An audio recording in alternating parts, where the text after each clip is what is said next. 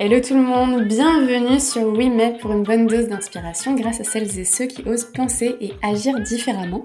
Moi c'est Marlène et aujourd'hui je suis avec Marie. Marie elle est influenceuse RH et elle a fondé la sororité RH.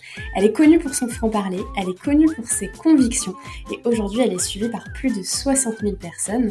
Oui mais comment assumer ses convictions lorsqu'elles peuvent être disruptives? Comment faire face aux injonctions contradictoires entre besoin d'authenticité et volonté de perfection Comment se passe concrètement le quotidien d'une influenceuse RH C'est les questions que je me suis posées et les questions que je vais poser à Marie aujourd'hui. Mais pour commencer, Marie, dis-nous, qui es-tu? Bonjour Marlène, merci pour euh, l'invitation. Alors, euh, qui suis-je? Euh, bah, Je m'appelle Marie, j'ai 30 ans, j'habite à Rennes et euh, je suis aujourd'hui créatrice de contenu et influenceuse dans le domaine RH et plus largement monde du travail. Mais, mon audience est constituée principalement de professionnels des ressources humaines. J'ai créé en 2019 une communauté qui s'appelle la sororité RH et qui rassemble les femmes qui évoluent dans cette fonction. Et aujourd'hui, je m'exprime sur différents canaux que sont les réseaux sociaux, donc LinkedIn, Instagram, YouTube. J'écris des articles, je fais des lives, j'organise des événements, j'interviens en conférence et, euh, et, mes clients sont des entreprises qui s'adressent à une audience RH qui ont envie de maximiser leur notoriété, leur visibilité et qui font appel à moi pour réaliser des campagnes euh, de création de contenu et d'influence dans le domaine RH. Tu as dit que tu étais influenceuse et créatrice de contenu. Alors, quelle est la différence entre influenceuse et créatrice de contenu? Bah, je, dis, euh, c'est vrai, je pourrais dire que influenceuse, mais souvent je dis et créatrice de contenu, justement parce que, bah, parce qu'influenceuse, c'est un mot qui peut être un peu, un peu connoté négativement, et donc c'est pour finalement mieux expliquer ce que c'est influenceuse. Mais je pourrais dire que créatrice de contenu.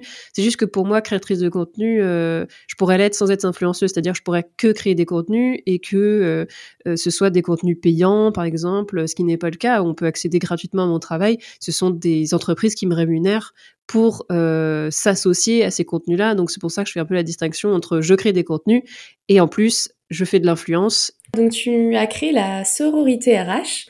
Est-ce que tu peux nous en dire un petit peu plus sur... Bah, je suis une ancienne RH euh, qui était euh, un peu perdue dans sa vie professionnelle. Je été euh, responsable RH dans différents environnements. J'ai frôlé un petit peu le burn-out. Je ne pense pas que je l'ai atteint complètement, mais c'était vraiment pas loin.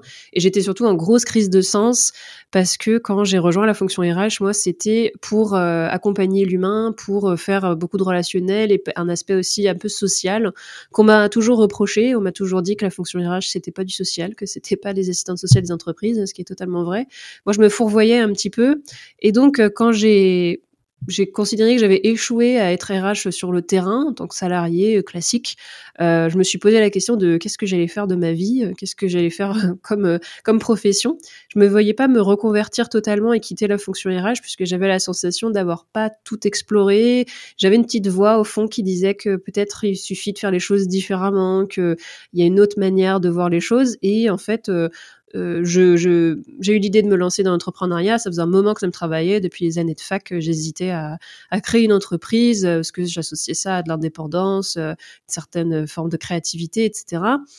Euh, j'avais tenté un premier projet dans tout ce qui est gestion de compétences, mais ça n'avait pas fonctionné. C'était très Enfin, j'ai fait beaucoup d'erreurs que font les jeunes entrepreneurs. Je m'étais pas entourée, j'étais un peu, je m'étais isolée. J'avais pas parlé de mon projet euh, avec euh, notamment les, les, futurs clients possibles. Et quand je l'avais fait, on m'avait dit qu'il n'y avait pas de besoin. Enfin, euh, donc voilà, je m'embourbais un peu. Et puis en parallèle, euh, je consommais moi-même beaucoup de contenu RH et notamment j'étais présente dans pas mal de groupes Facebook, euh, qui à l'époque c'était encore euh, la grande époque de Facebook, un peu moins maintenant. mais il y avait donc pas mal de groupes très généralistes RH où les professionnels partagent leurs leurs questions, que ce soit sur de la paye, du recrutement, peu importe, voilà les questions techniques et puis ils racontent un petit peu leur vie. Et je remarquais qui avait euh, une ambiance qui n'était pas forcément très bonne, et notamment qu'il y avait pas mal de messieurs qui étaient assez condescendants avec les madames. Et euh, ça, me, ça me frustrait beaucoup de voir que des RH, du coup, n'osaient pas trop posaient leurs questions et se sentaient bêtes parce qu'on leur reconnaissait pas forcément un droit à l'erreur ou elles se faisaient un peu, un peu moucher un peu facilement. Et de là est née l'idée de pourquoi pas tenter une expérience sociale qui soit de créer une communauté composée que de femmes. Parce que la fonction RH, de fait, c'est entre 60 et 80% de femmes. Et pourtant, c'est un sujet qu'on évoque très peu. Il n'y a pas de communauté vraiment non mixte euh, féminine, sachant que moi j'évoluais déjà dans un milieu féministe euh, militant et euh, dans, le, dans le militantisme féministe, c'est assez reconnu les vertus de la non-mixité. On, sait que c'est des espaces qui sont sécurisants, qui permettent à des minorités de s'exprimer de manière libre. et donc je me suis dit, mais pourquoi pas prendre ce sujet-là et l'associer avec le métier de RH Et donc bah, j'ai fait simple, hein. j'ai créé un groupe Facebook, le nom est venu tout de suite c'était pour moi c'était évident de l'appeler euh, la sororité euh, qui est le féminin de fraternité RH, ça rassemble des RH. Et le groupe, il existe toujours aujourd'hui. Elles sont un peu plus de 5000 et euh, elles discutent entre elles, elles se posent des questions, elles ont, elles se partagent leurs sujets techniques, elles se remontent le moral quand ça va pas, elles partagent leurs victoires. Tu parlais d'une expérience sociale, donc quelle était ta, toi ta motivation à la base? Quoi, qu'est-ce que tu voulais chercher? Qu'est-ce que tu voulais observer concrètement? Bah, je voulais observer ça en fait. Je voulais observer est-ce que euh, si on crée une communauté de femmes RH, est-ce que ça crée plus de bienveillance qu'une communauté mixte? Et je, voulais voir ce que ça donne en fait des échanges. Et puis surtout euh, derrière le, le groupe c'est pas forcément comme ça que ça évolue. Et moi de base les sujets que je voulais vraiment leur proposer d'évoquer ensemble c'était la posture de RH en entreprise euh, l'évolution de carrière la place dans dans les écosystèmes de, du monde du travail le le, les, des différents statuts, l'avenir de la fonction RH, vraiment pas forcément parler de sujets techniques, je voulais pas forcément qu'elles évoquent des sujets de paye ou de recrutement ou de gestion des compétences, mais plutôt euh, qu'est-ce qu'elles ressentent euh, au fond d'elles à propos du métier, pourquoi est-ce qu'elles ont choisi ce métier-là, est-ce qu'elles se projettent dedans, est-ce que euh, voilà, il y, avait, je, je, soupçonnais déjà, on était en 2019, on parlait pas encore énormément du burn-out des RH, mais moi je savais que c'était un sujet qui était présent, c'était un sujet sur lequel j'avais réfléchi moi-même.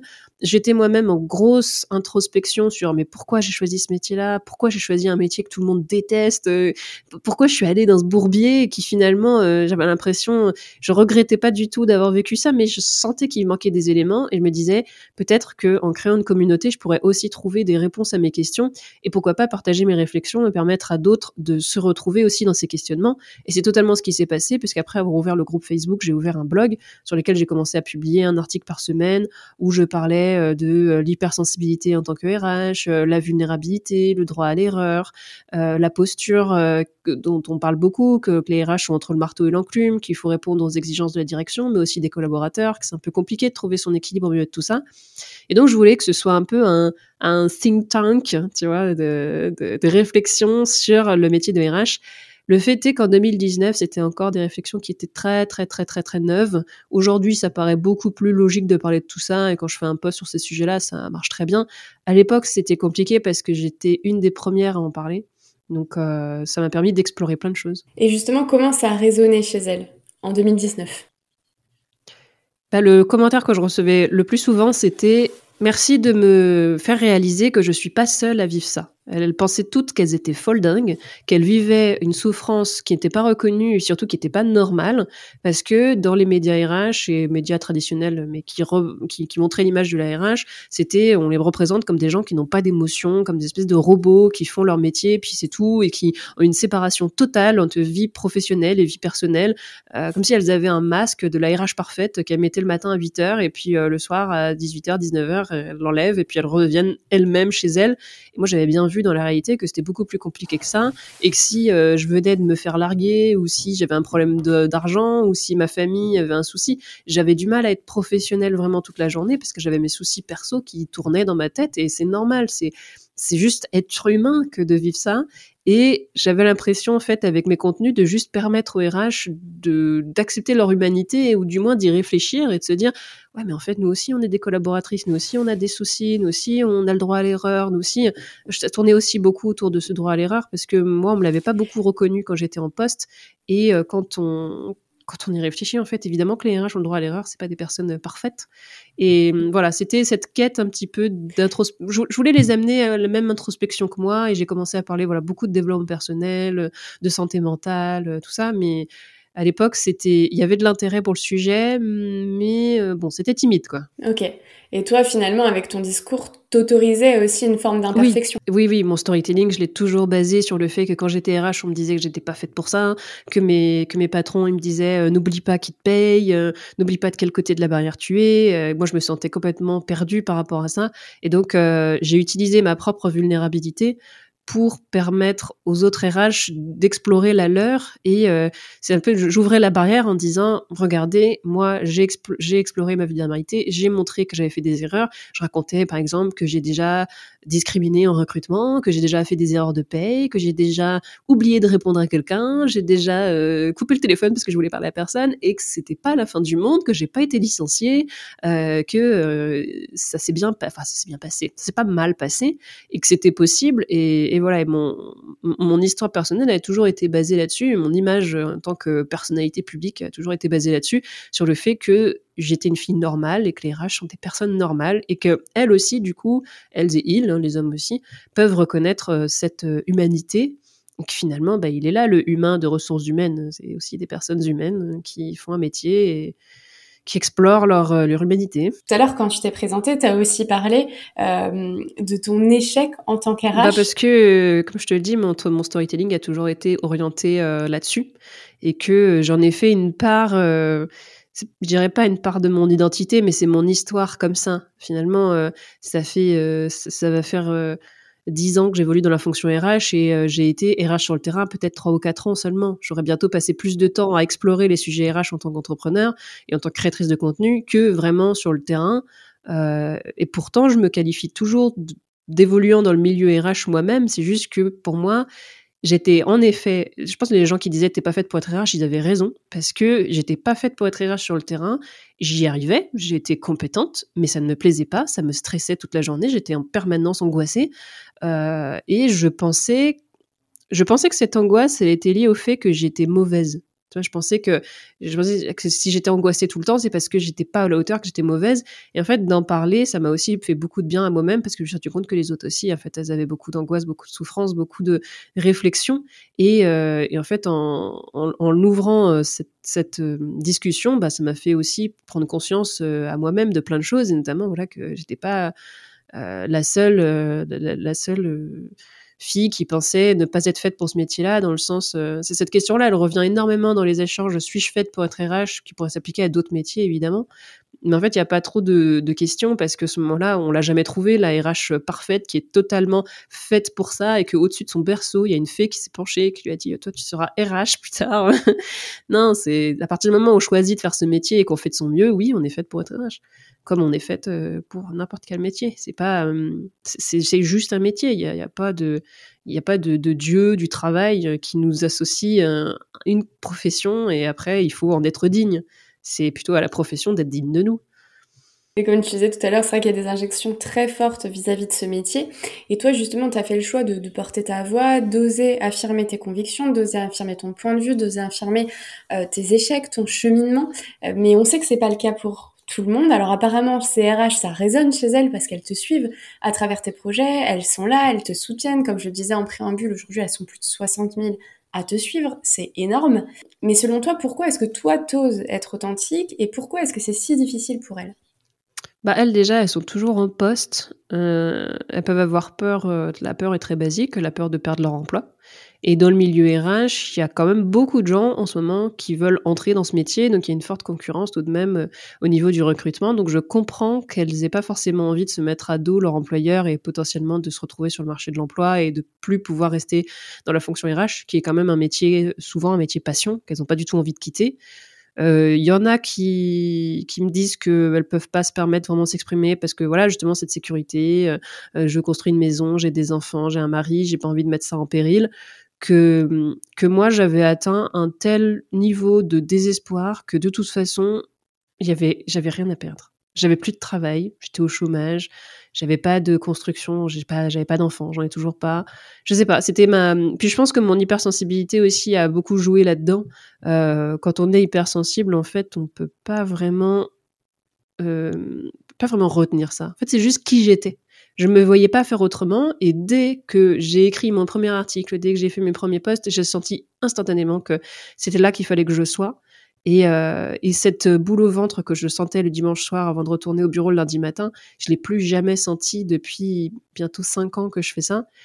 Je l'ai plus jamais eu. Au contraire, le dimanche soir, j'adore parce que je prépare ma semaine. Je suis là, ouais, je vais faire un truc sympa. Oui, ce qui est effectivement un bon indicateur. Mais pourquoi en fait les deux seraient incompatibles? Pourquoi on ne pourrait pas être authentique en tant que RH, faire part de ses convictions tout en conservant son emploi Parce qu'aujourd'hui on l'entend beaucoup. Euh, moi je vois même dans les entretiens qu'on peut réaliser auprès euh, des jeunes et des moins jeunes, des managers qu'on accompagne, euh, vraiment cette notion d'authenticité elle est centrale dans les discours. Aujourd'hui on veut des discours authentiques, on veut des gens qui affirment leur position, leurs convictions. Alors pourquoi est-ce que si des RH prenaient le parti d'affirmer leurs convictions, et eh ben, ça induirait un, un risque de perdre son emploi? Parce que c'est la réalité que j'observe les rares RH, enfin, j'encourage évidemment à fond les RH à s'exprimer, mais je ne peux pas ignorer que les rares qui s'expriment ont été euh, ont été menacés par leur employeur. C'est des, histoires que j'ai vraiment. Euh, il y a pas très longtemps, il y a une, une jeune RH qui s'exprime sur LinkedIn, euh, qui faisait des posts assez engagés. Je lui ai écrit et je lui ai dit comment ça se passe dans ton entreprise, et elle m'a dit bah mon patron il est pas content du tout, mais en même temps il peut pas me couper l'accès à LinkedIn, donc je le fais quand même. Et de toute façon, elle projette de quitter son entreprise à moyen terme, donc en fait elle n'a pas la sensation d'avoir des choses à perdre. C'est toujours la, plupart des, des RH, elles ont l'impression qu'elles vont perdre des choses, puisque de fait, aujourd'hui, il faut quand même être réaliste, on n'encourage pas du tout les salariés à s'exprimer sur LinkedIn. Beaucoup de, de, dirigeants considèrent que la parole de leurs salariés leur appartient à eux et interdisent à leurs salariés de s'exprimer sur leur travail sur les réseaux sociaux, même si LinkedIn, c'est un réseau personnel avant tout. Et les RH ont souvent un devoir de réserve qui fait qu'elles osent pas s'exprimer parce que ben, justement, euh, déjà qu'elles sont énormément scrutées. Euh, les RH souvent me rapportent que leurs likes et leurs commentaires sur LinkedIn sont surveillés par les salariés et potentiellement par les dirigeants aussi. Je comprends totalement que le fait de publier, ça puisse euh, les effrayer parce que ça veut dire s'exposer. Et les RH, c'est souvent des personnalités qui justement on préfère être dans l'accompagnement et la valorisation des, autres plutôt que dans la mise en avant d'elles-mêmes. Elles sont souvent un petit peu préoccupées par le fait de ne pas paraître égocentrique, euh, par le fait de, rester un peu discrète, euh, à distance, d'encourager les gens, mais pas de se mettre en avant. Ce qui est bien dommage parce que c'est des femmes qui sont souvent euh, très très intelligentes, qui ont beaucoup de choses à dire, mais qui vont se limiter par peur de... Mais juste oui, souvent c'est la peur de perdre son emploi. C'est pas forcément justifié. Je pense qu'il y en a plein qui s'exprimeraient ça se passerait très bien. Après, il y a aussi euh, la notion de temps. Hein. Souvent, elles sont tellement débordées qu'elles n'ont pas vraiment le temps de trouver des idées, de poster de manière régulière, etc. Donc, il y en a qui le font de temps en temps. C'est évidemment mieux que rien faire. Mais puis il y en a qui ont juste pas envie, ce qui est complètement compréhensible aussi. Tout le monde n'a pas envie de s'exprimer sur les réseaux et tout le monde n'a pas envie de, se mettre en avant. Il y en a qui préfèrent œuvrer dans l'ombre, m'aider des projets, euh, puis être mis en avant par d'autres personnes. C'est ce que je propose avec mon propre podcast. Euh, ça permet aux, filles et aux, mecs qui passent sur le podcast de parler de leur carrière sans avoir besoin de créer du contenu euh, eux-mêmes, elles-mêmes, puisqu'ils passent par, par moi. Et je je permets aussi voilà à plein de RH de s'exprimer de manière de, de, manière euh, ponctuelle via des posts, via des lives, via des podcasts, parce que bah, c'est un vrai métier, créateur de, créateur de contenu, et ça prend du temps. Et, et voilà, on n'a pas forcément euh, une politique, euh, enfin une ligne éditoriale derrière. Euh, souvent, celles qui vont se pencher plus sur la question, c'est celles qui passent à leur compte, parce que là, il y a une, un enjeu, voilà, de trouver des clients. donc, elles peuvent se pencher plus sur la question. Et c'est souvent à ce moment-là qu'elles commencent à poster sur LinkedIn. Je les invite, celles qui ont des envies, pourquoi pas, de passer à leur compte un jour, de commencer en tant que salarié. Ça permet de préparer un petit peu le terrain. Et celles qui l'ont fait n'ont pas du tout regretté de leur fait, parce que ça a commencé à créer un réseau, ça, ça, le, ça les fait affiner les idées, parce que plus on écrit, plus on poste, plus on crée du contenu, plus on le fait vite et bien, parce qu'on s'entraîne. Et euh, voilà, donc il y a plein de, il y a plein de raisons différentes. Pas envie, peur ou euh, juste pas le temps. Dans ce que tu disais juste avant, euh, moi ça me questionne parce que tu disais que finalement les RH qui prennent la parole, euh, parfois leur, à la fois leur contenu mais même les likes sont scrutés. Et en même temps, paradoxalement, aujourd'hui, on voit de plus en plus sur les réseaux d'entrepreneurs qui accompagnent les dirigeants, qui accompagnent les collaborateurs à prendre la parole sur ces réseaux-là. Et on a le sentiment que c'est quelque chose plutôt de, positif, que ça s'ancre dans des stratégies marque employeur où chacun va pouvoir prendre la parole, donner son regard sur l'entreprise. Donc finalement, c'est un petit peu paradoxal tout ça on, je discute de, ça de temps en temps avec d'autres créateurs. Je trouve qu'on encourage l'authenticité dans le discours, mais pas vraiment dans les actes. Et moi, je vois bien mes posts les plus clivants, euh, c'est vraiment qui tout double. Il y en a qui vont vraiment bien passer et que ça va faire résonner auprès de plein de gens, mais j'ai systématiquement aussi des gens qui sont pas d'accord et qui peuvent être assez virulents dans les commentaires, donc faut pouvoir aussi euh, répondre à ça et surtout pas trop le prendre personnellement. Euh, mais des postes qui sont vraiment les plus engagés chez moi, euh, les gens ont été tellement choqués qu'en fait, euh, personne a... Enfin, tout le monde a fait genre, ce poste n'existe pas, quoi. Donc, c'est pas toujours simple. Parfois, ça peut faire peur aussi, justement, d'écrire un contenu qui soit engagé, de se montrer vulnérable, parce que, comme tu l'as dit juste avant, bien, il y a des personnes qui vont pas faire de cadeaux en commentaire, qui peuvent tenir des propos assez virulents. Toi, comment est-ce que tu vis ça à titre personnel? Bah, j'utilise l'accord Toltec, ne prends rien personnellement. en vrai, le, fait d'avoir fait du développement perso et d'avoir travaillé là-dessus en coaching, etc., ça m'a pas mal aidé parce que, en fait, tu te rends compte que quand quelqu'un critique un poste, il critique pas toi, il critique ton idée et souvent il dit juste qu'il est pas d'accord avec ton idée. Et globalement sur LinkedIn, on a quand même de la chance. Enfin, il y a très peu de, il y a très peu de haters parce que bah déjà on est un notre nom propre, donc euh, faut y aller quand même pour euh, aller critiquer, voire insulter ouvertement quelqu'un, sachant que tout le monde peut aller sur ton profil, savoir pour qui tu bosses, trouver tes coordonnées, euh, voir aller dans ton entreprise directement C'est un peu plus exposé, donc c'est pas comme les réseaux où tu as des pseudos, où c'est plus facile d'insulter de, d'insulter sous couvert d'anonymat. Donc sur LinkedIn, on est quand même relativement protégé là-dessus. Euh, donc euh, c'est très rare que j'ai vraiment des commentaires qui soient insultants. C'est arrivé. Ça dépend le sujet. Si c'est euh, si c'est pour critiquer par exemple la non mixité de la sororité RH, ça ça me passe complètement au-dessus parce que je suis totalement convaincu de l'utilité de ce que je fais. Donc je comprends totalement que des gens soient pas d'accord.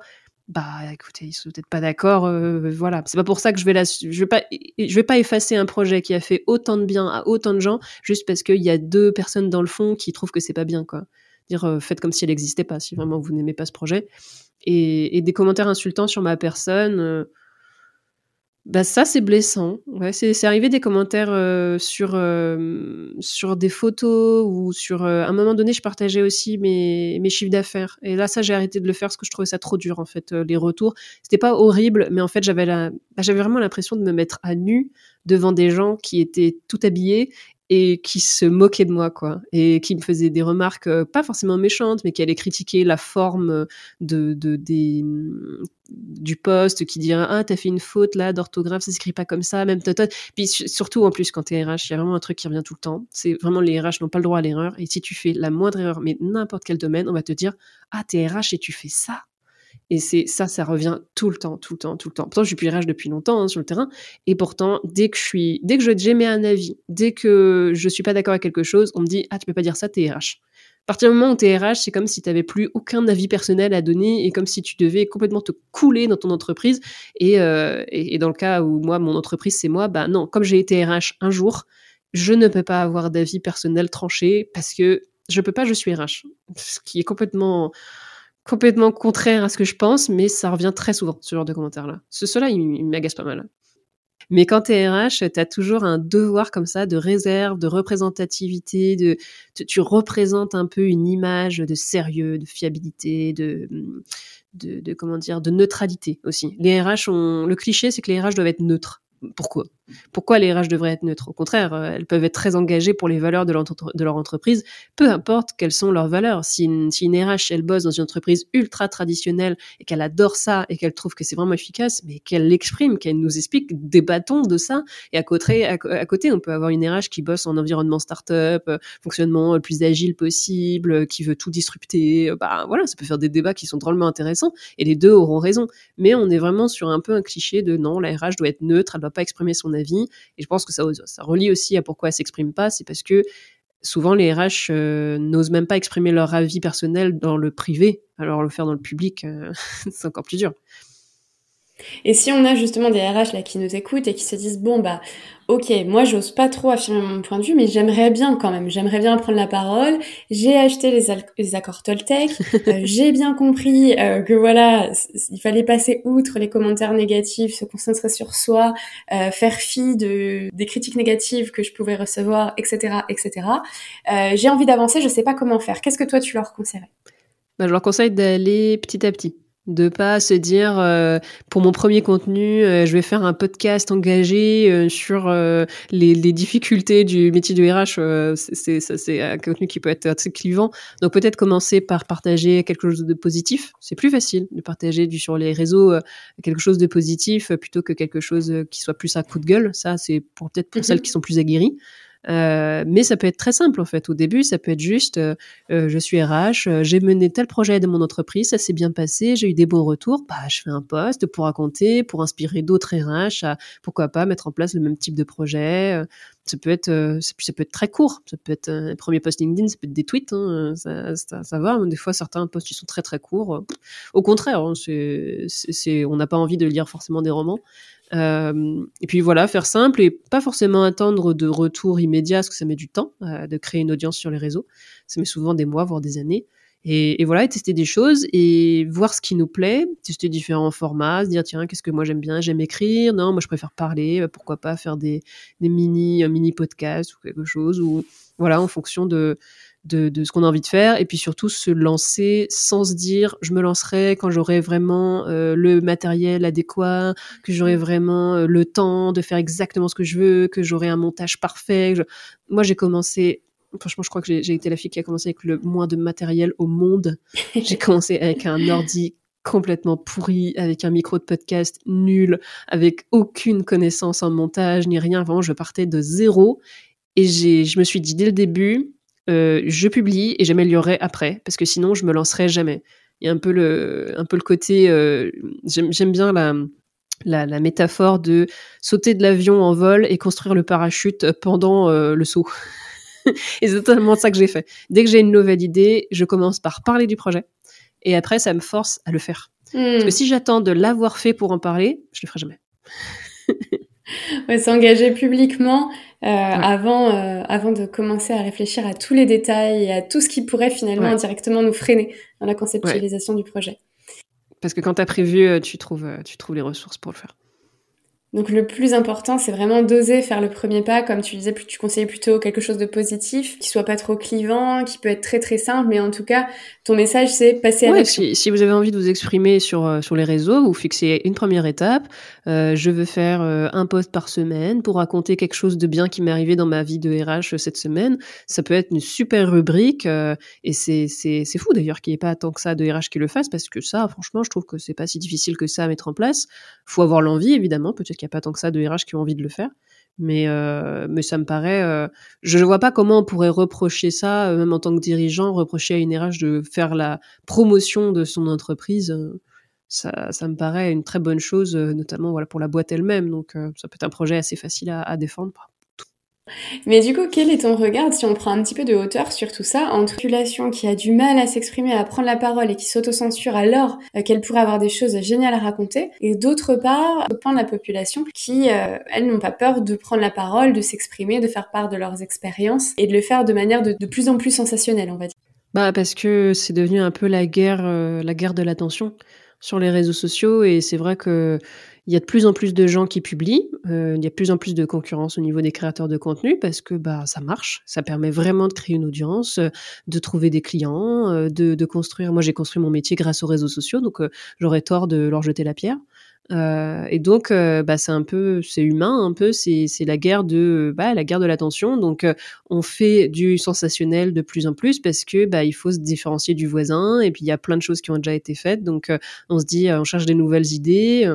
Et euh, le pire, c'est qu'il n'y a pas vraiment besoin de faire forcément du sensationnel, c'est plutôt euh, créer la surprise, mais il n'y a pas besoin de raconter euh, son séjour à l'hôpital pour faire de la surprise. Ça peut très bien être. moi, souvent, je crée la surprise parce que je propose des formats qui sont qui sont un peu rigolos. Et du coup, c'est tout. Et les RH elles suivent parce que bah c'est quelque chose qui a jamais été vu. En même temps, c'est pas l'idée du siècle non plus.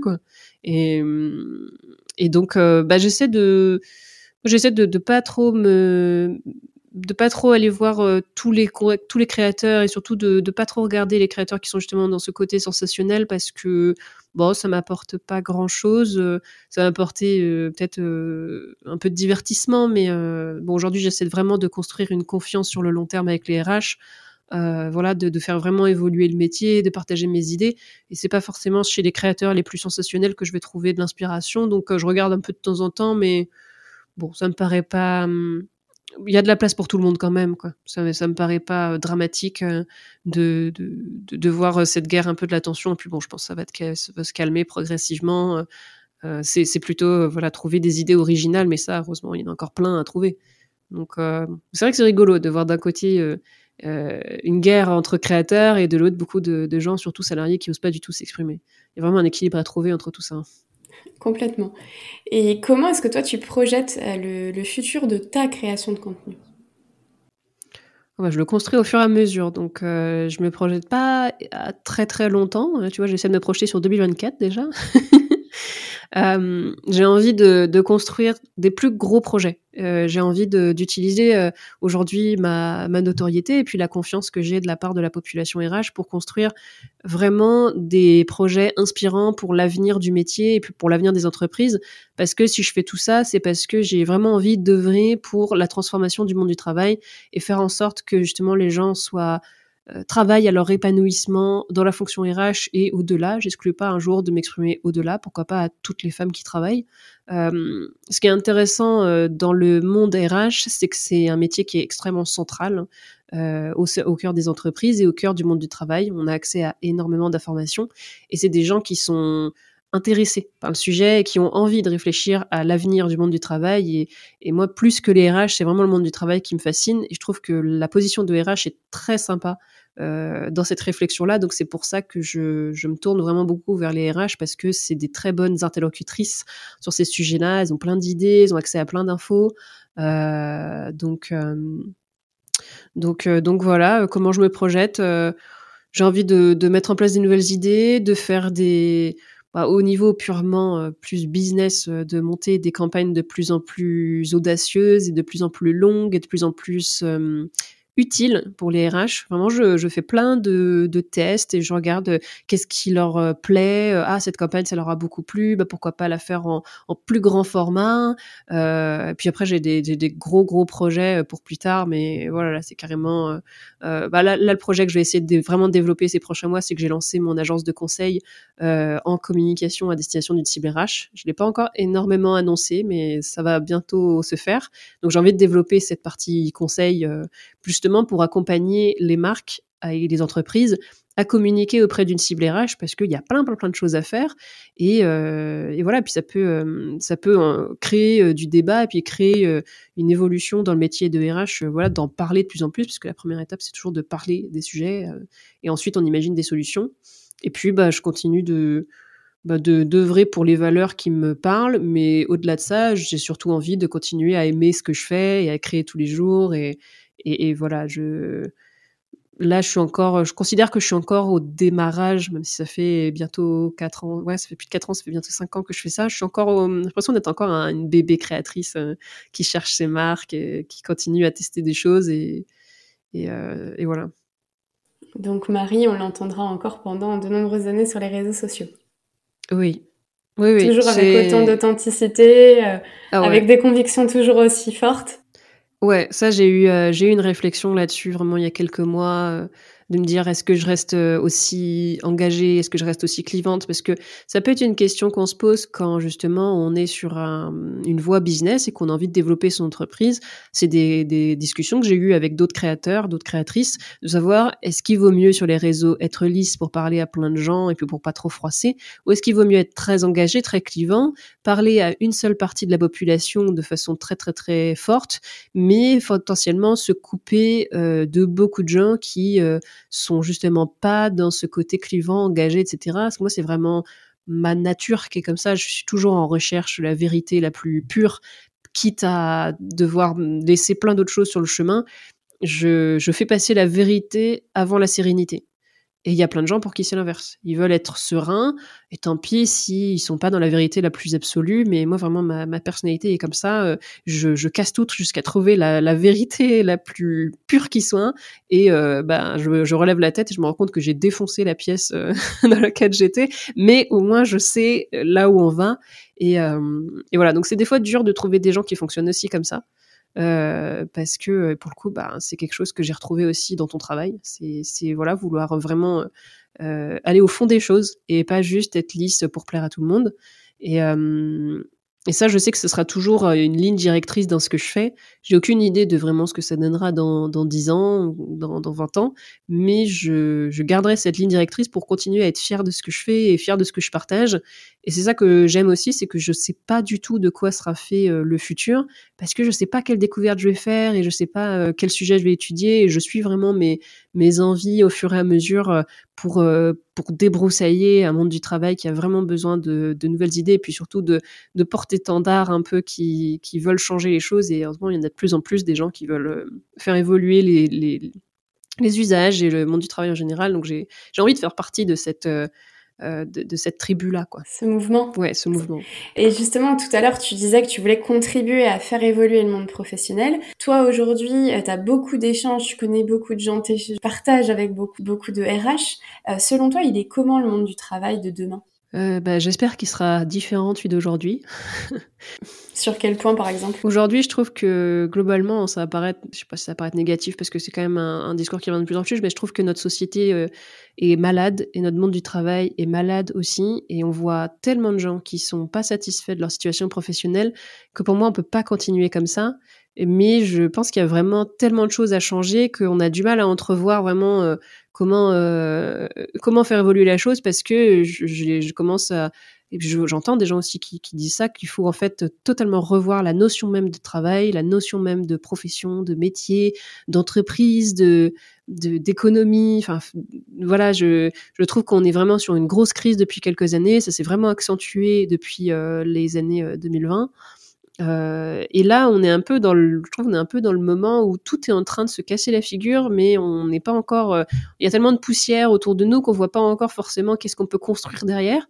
Et donc peut-être qu'il faut encore euh, continuer à tout démonter, tout casser, tout observer, dire bon, qu'est-ce qu'on garde, qu'est-ce qu'on jette, euh, et que chacun puisse trouver sa place là-dedans. Et je trouve qu'on est dans une époque qui est vraiment pas facile pour le travail parce que, mais parce que c'est tellement c'est tellement euh, laborieux et je cherche le mot désordonné.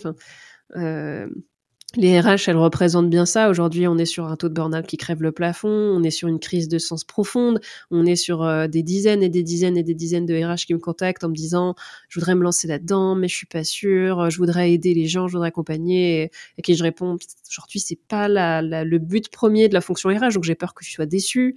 Euh, mais en fait, euh, de fait, je, je, réfléchis pas mal à cette question-là en ce moment, mais je pense que si les RH et les personnes qui veulent devenir RH, ils vont pour ce côté, je veux trouver du sens et je veux accompagner les gens, c'est parce qu'en fait, il y a tellement peu de métiers qui permettent ça, puis il y a tellement peu de sens que euh, du coup ces, ces personnes-là ont juste envie d'accompagner les autres et de par là aussi chercher leur propre sens. Aider les autres à trouver le sens du travail, ça peut permettre à trouver le, le sien. C'est pour ça qu'il y a énormément de RH aujourd'hui qui quittent la fonction pour devenir coach, pour devenir consultant en bilan de compétences, pour devenir euh accompagnant, euh, mais sur le plan professionnel, bah, c'est pas un hasard si aujourd'hui on a ces mondes-là, ces métiers-là qui explosent. C'est parce que tout le monde est paumé, en fait. Tout le monde est, perdu sur le sens du travail. Oui, puis je pense qu'il y a cette il y a cette notion aussi de contribution, c'est-à-dire que que j'entends beaucoup, c'est des personnes qui ont envie de contribuer, mais qui ont envie de contribuer vis-à-vis d'un autre individu, d'un s'asseoir et pas de contribuer vis-à-vis d'une entreprise. Alors les deux ne sont absolument pas antagonistes parce qu'évidemment les entreprises fonctionnent parce qu'il y a des collaborateurs qui y travaillent. Oui, parce que l'entreprise c'est une coquille vide finalement. Une entreprise, elle peut euh, elle peut disparaître, que les humains qui la composent ils disparaissent pas, du fondateur euh, jusqu'aux salariés. Euh, ça, c'est des gens qui vont. Pour moi, une entreprise, c'est un projet. Et un projet, ça peut mourir, c'est pas grave. Et, et aujourd'hui, on voit des fois, voilà, des, entreprises qui s'accrochent désespérément à, la survie, alors que des fois, peut-être que un nouveau projet, ça pourrait, ça pourrait permettre aux gens d'être plus épanouis et puis de, de, contribuer plus à un projet qui leur parle. C'est souvent ça aujourd'hui. C'est ça que disent beaucoup de gens qui sont en recherche d'emploi. euh, c'est qu'ils trouvent pas de projet qu'ils ont envie de soutenir, ils trouvent pas de, de sens là-dedans, et parce qu'on est dans une société qui est un petit peu, euh, qui a un peu tourné le dos au sens, on est une société euh, capitaliste qui est tournée vers le profit, vers la performance économique, et du coup, bah, quand on est vraiment tourné tout le temps et de toute, enfin, vraiment vers la performance économique, le sens derrière, euh, il est où, quoi? Parce que, surtout qu'en plus, nous, on vit dans un pays riche, euh, bon, bah, voilà. Et c'est pour ça qu'il y a autant de gens aujourd'hui qui vont trouver le sens juste en allant cultiver leur potager. Parce qu'au moins, il y a une action concrète. Euh, je cultive des tomates, je mange mes tomates. Bon, bah là, le sens, il est là. Et c'est aussi ce que j'ai pu retrouver quand j'ai été juste serveuse pendant un peu plus d'un an. J'ai repris un job alimentaire euh, entre 2021 et 2022 parce que bah, mon activité, elle a mis du temps à se créer. Aujourd'hui, ça va très bien, mais ça n'a pas toujours été le cas. Et, euh, et, pendant un an, du coup, j'ai été serveuse et ça me faisait beaucoup de bien euh, de voir le résultat de mes actions. Et il y avait ça qui était assez rigolo, c'est qu'il y avait finalement plus de sens dans mon activité de serveuse que parfois je l'avais eu dans mon activité de RH. Parce que quand j'étais RH, je pouvais lancer des projets, j'en voyais jamais le bout, parce que c'est des projets très longs, et ça me frustrait beaucoup de pas voir le résultat de mes actions. Que quand tu es serveur, alors c'est des actions très simples, hein, c'est prendre le plat à la cuisine et l'amener à la table de la personne qui va le manger mais tu vois ton action complète et du coup le sens est là. Et c'est ce qu'ils retrouvent aussi les artisans, les personnes qui travaillent euh, de leurs mains euh, parce qu'elles voient le résultat de leur action. Que on est dans une société avec des métiers euh, de plus en plus de services qui ne voient pas forcément le résultat de ce qu'ils font. Et ça, ça peut être très frustrant parce qu'on peut avoir l'impression de travailler dans le vent et de pas contribuer à justement un projet qui nous parle euh, parce que juste on ne sait pas à quoi on sert. Puis c'est toute la vague des bullshit jobs, donc on, a, beaucoup parlé il y a quelques années. C'est ça, en fait, finalement, euh, c'est souvent ça la solution au problème, c'est que fait, la solution a été sous notre nez depuis le début, mais on a tellement été dans des, dans des difficultés, dans des, des dédales de, questions, de réponses, qu'en fait, euh il faudrait revenir à la simplicité euh, pure. Mais c'est très dur dans notre société aujourd'hui de revenir à de la simplicité avec quand il y a autant de difficultés euh, et autant de, ouais, autant de questions, autant de possibilités. Je te rejoins tout à fait et ces messages de simplicité, moi, c'est également des messages que je porte quand j'interviens au sein des entreprises. Euh, plutôt que de faire plus, l'idée c'est de faire plus juste, plus authentique, plus centré sur ses valeurs. Euh, mais ça, c'est pas toujours facile à entendre, pas toujours facile à mettre en place. Et ce que tu dis là, pour moi, ça fait aussi écho à une conception assez moderne. Euh, finalement, ce besoin de sens, euh, d'avoir euh, vraiment la considération aussi la finalité de ses actions. tu parlais tout à l'heure aussi de l'engagement vis-à-vis des collaborateurs, que l'entreprise peut être euh, quelque part un simple projet. Et ce qui compte avant tout, c'est les humains qui composent cette entreprise-là. ce que j'observe, c'est que souvent dans les échanges avec les managers, il y a aussi des managers, euh, souvent qui ont une ancienneté plus importante, mais pas toujours, qui vont aussi nous dire, bah oui, mais on a une forme de loyauté vis-à-vis de l'entreprise. Euh, l'entreprise et notre travail nous sert avant tout bah, nous alimenter, à vivre au quotidien. Et du coup, finalement, on a ces deux visions qui cohabitent. Et je pense que ça fait aussi écho à ce que tu disais tout à l'heure, à ce moment où on est un petit peu dans l'entre-deux-mondes et c'est compliqué euh, de reconstruire parce qu'à la fois il faut pas détruire tout ce qui a été fait et en même temps euh, il y a de nouveaux chemins à tracer mais on sait pas toujours par où commencer. c'est compliqué de faire simple, en fait. C'est compliqué de retourner à la simplicité parce que quand on a créé un labyrinthe autour de soi et qu'on nous dit euh, bah, il faut revenir à de la simplicité, tu te dis bah oui mais je vais pas abattre tous les murs qui sont autour. Euh, maintenant je suis au centre d'un labyrinthe, comment j'en sors pour revenir à la simplicité? Alors qu'en fait, quand on réfléchit à une question après l'autre, euh, simplicité, euh, quand ça m'arrive de discuter avec des dirigeants ou voilà des personnes qui n'ont pas forcément accès à un service RH ou quoi et qui me posent des questions du style je voudrais mettre en place telle politique, mais je sais pas vraiment comment contenter mes collaborateurs et tout ça. La réponse que je leur donne toujours, mais c'est t'as pensé à demander à la personne ce qu'elle voulait? Et c'est très souvent qu'on me fait ah non non je l'avais pas pensé. Ah ouais c'est bien comme comme idée bah oui. Peut-être commencer juste par là et pareil pour pour, pour, finalement un peu tout en entreprise. C'est juste que on a des entreprises qui sont devenues, pour certaines, tellement grandes, avec tellement de gens qu'on peut plus faire vraiment de l'individuel. Et c'est une grosse question aujourd'hui dans le monde RH. Est-ce qu'on fait de l'individuel? Est-ce qu'on fait du collectif? Comment on gère l'équilibre entre les deux? Et quand on est dans une boîte qui fait 100 euh, 000 collaborateurs, évidemment qu'on ne peut pas forcément aller demander individuellement à, à, chacun euh, comment mettre en place telle ou telle idée. Et même, je me questionne sur l'intérêt aujourd'hui d'avoir des entreprises aussi grandes. Est-ce que c'est vraiment adapté à notre société? Euh, Finalement, j'ai l'impression que les gens qui trouvent le plus de sens euh, au quotidien, euh, c'est des gens qui vont être dans des toutes petites structures, qui vont être dans des petites équipes à taille humaine. donc, donc ouais, c'est compliqué de revenir à quelque chose de simple quand on a construit un peu une usine à gaz autour de soi Et puis on n'a pas envie de tout casser parce que ça fait des années qu'on a construit ce truc-là. On se dit ah bah non, j'ai pas fait tout ça pour rien. Et ça c'est vraiment un côté humain euh, qu'on a de, dire euh, bah non, j'ai fait tout ça donc je le garde. Mais en fait, dans l'idée, il vaudrait mieux tout recommencer à zéro parfois. Je te rejoins tout à fait sur euh, tout ce que tu as dit et sur euh, cet enjeu aussi que tu mets en lumière, de savoir, à savoir comment est-ce qu'on fait cohabiter ces dynamiques individuelles qui prennent de plus en plus de place et cette dynamique collective qui est inhérente au bon fonctionnement de l'entreprise. Euh, je pense que ça, c'est un véritable enjeu aujourd'hui et ce, ce, sera un enjeu encore plus marqué demain. en parlant du futur, toi, Marie, comment est-ce que tu projettes ton futur? Qu'est-ce qu'on peut te souhaiter pour les mois, les années à venir, à venir? On peut me souhaiter euh, bah, de, toujours euh, avoir plus de, visibilité pour mes projets, euh, pouvoir découvrir de plus en plus justement les rouages de ce monde du travail, de, faire toujours plus de rencontres. Je fais beaucoup beaucoup de rencontres qui sont hyper inspirantes avec des gens qui sont passionnés, bah voilà, qui n'hésitent pas à prendre contact avec moi s'ils ont envie de, parler de, leurs différents projets autour du monde du travail.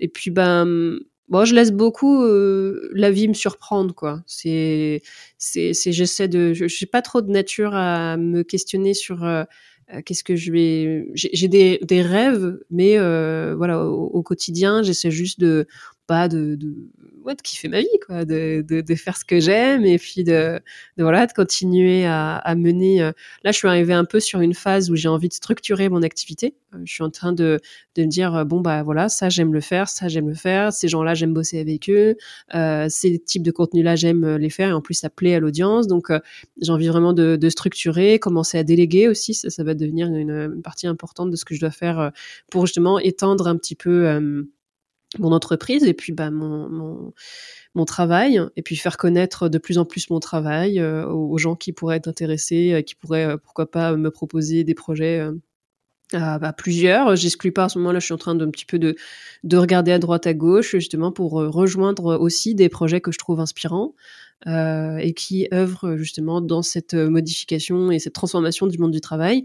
Donc, donc voilà, c'est pas c'est pas très compliqué. Euh, ce que ce qu'on peut me souhaiter, c'est juste euh, voilà de continuer à être bien dans ce que je fais et de continuer à, explorer le monde du travail et permettre à de plus en plus de gens justement d'explorer leur propre monde du travail et trouver leur sens euh, via l'inspiration que je pourrais leur apporter grâce à ma création.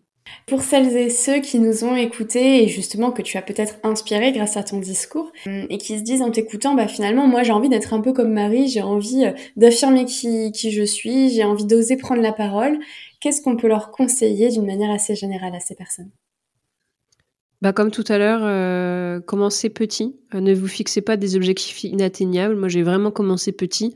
Quand j'ai créé ce groupe Facebook, c'était un tout petit projet au départ qui, je pensais même pas en faire un jour un, métier à part entière. Et en fait, c'est venu avec les années, petit à petit. Donc, euh, même si vous avez aujourd'hui un, travail salarié, vous pouvez commencer à, à fureter, à vous inspirer euh, euh, des, des, gens que vous trouvez euh, que vous trouvez pertinents, à commencer à, à, à écrire, à poster, à, à d'échanger avec des gens. Et puis en fait, souvent, je remarque que souvent les gens qui, qui évoluent comme ça, c'est des gens qui sont ouverts aux rencontres, qui sont ouverts à la nouveauté, qui sont ouverts au projet, euh, qui sont dans dans l'ouverture et dans la réflexion, euh, et puis dans la remise en question. Donc euh, c'est souvent quelque chose que je remarque d'assez commun euh, sur les parcours que, que, que, moi je trouve inspirants et que, qui souvent sont, sont assez euh, positifs. C'est euh, un état d'esprit d'ouverture et un état d'esprit de, de, de, ouais, de, de curiosité. Euh, je conseille aux gens d'être d'être curieux et de tester des choses et de, de travailler sur euh, leur droit à l'erreur, d'admettre qu'on peut tester des choses. Enfin, il y a, y a, tellement, tellement, tellement de choses que j'ai testées dans lesquelles j'ai échoué, tellement de business models que j'ai tentés qui n'ont pas marché, tellement de types de contenus où j'ai fait des bides. Euh, c'est pas grave parce qu'à force, finalement, on se rappelle que de des grosses étapes. Et puis bon, bah si des années après, euh, je suis toujours là, c'est que finalement, j'ai su digérer ces échecs et, garder plutôt les, les, succès. Et donc, euh, donc voilà, c'est juste euh, profiter de profiter de l'expérience, profiter de la vie et considérer que tout est expérience et que tout est que tout est fluide et, et, voilà, et tenter des choses. Et puis, bah, si c'est pas ça, on retourne sur la route d'avant, c'est pas grave. Donc, avoir, un, on va dire, un travail introspectif pour oser prendre des risques et oser euh, assumer ses convictions et y aller vers, euh, comme tu l'as dit juste avant, ce qui nous fait kiffer. C'est ça, ouais, c'est ça. Je trouve ça un bon, un bon indicateur. Ce qui nous fait plaisir, ce qui, les activités dans lesquelles l'on se sent bien, on parle souvent de l'état de flow, des choses comme ça. Euh, si c'est ce qui vous fait kiffer, c'est faire de la broderie, eh ben faites de la broderie et vous verrez bien où ça vous emmène et, voilà, et tester euh, d'ajouter euh, des briques. Et je suis persuadée que les métiers de demain, c'est des activités qu'on soupçonne absolument pas aujourd'hui, puisque je suis fascinée par les gens euh, qui arrivent à créer leurs propres règles au sein d'un monde qui paraît des fois tellement cloisonné.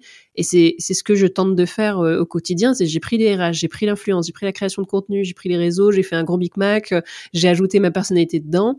Et il y a quelques années, si je pouvais me voir aujourd'hui et voir ce que je fais aujourd'hui, quand j'étais RH salarié, bah jamais j'aurais imaginé que c'était possible. Et si j'en avais parlé à quelqu'un, je pense qu'il m'aurait dit bah, c'est n'importe quoi, ça n'existe pas, euh, influenceuse RH. et pourtant, et je suis entourée de gens euh, qui sont comme ça, qui sont des artistes, qui créent le monde euh, à, leur façon et qui ont des projets magnifiques. et c'est ça qui est inspirant et que j'ai envie de voir plus. Euh, merci beaucoup Marie pour, euh, pour cet échange, merci pour ton témoignage, merci pour le partage de toutes ces expériences et ces anecdotes. Merci à, à vous de nous avoir écoutés, j'espère que cet échange vous a inspiré, vous a questionné, vous donne envie de faire preuve d'audace pour être plus aligné avec vous-même et participer à créer euh, le monde de demain. Si vous souhaitez suivre les aventures de Marie, Marie on peut te retrouver donc via LinkedIn, c'est ça? Ouais, sur LinkedIn, Marie Delattre, euh, D-E-L-A-2-T-R-E. Sur Instagram, euh, Marie underscore, donc le tiré du bas, Soro underscore RH. Euh, le groupe Facebook qui s'appelle la sororité RH. Vous pouvez, si vous êtes une femme, si vous êtes RH, vous pouvez envoyer une demande d'adhésion. c'est gratuit, il faut simplement répondre à quelques questions. et, puis, et puis voilà, c'est déjà pas mal. Moi de mon côté, je vous dis rendez-vous la semaine prochaine avec un nouvel invité. Salut Merci Marlène, salut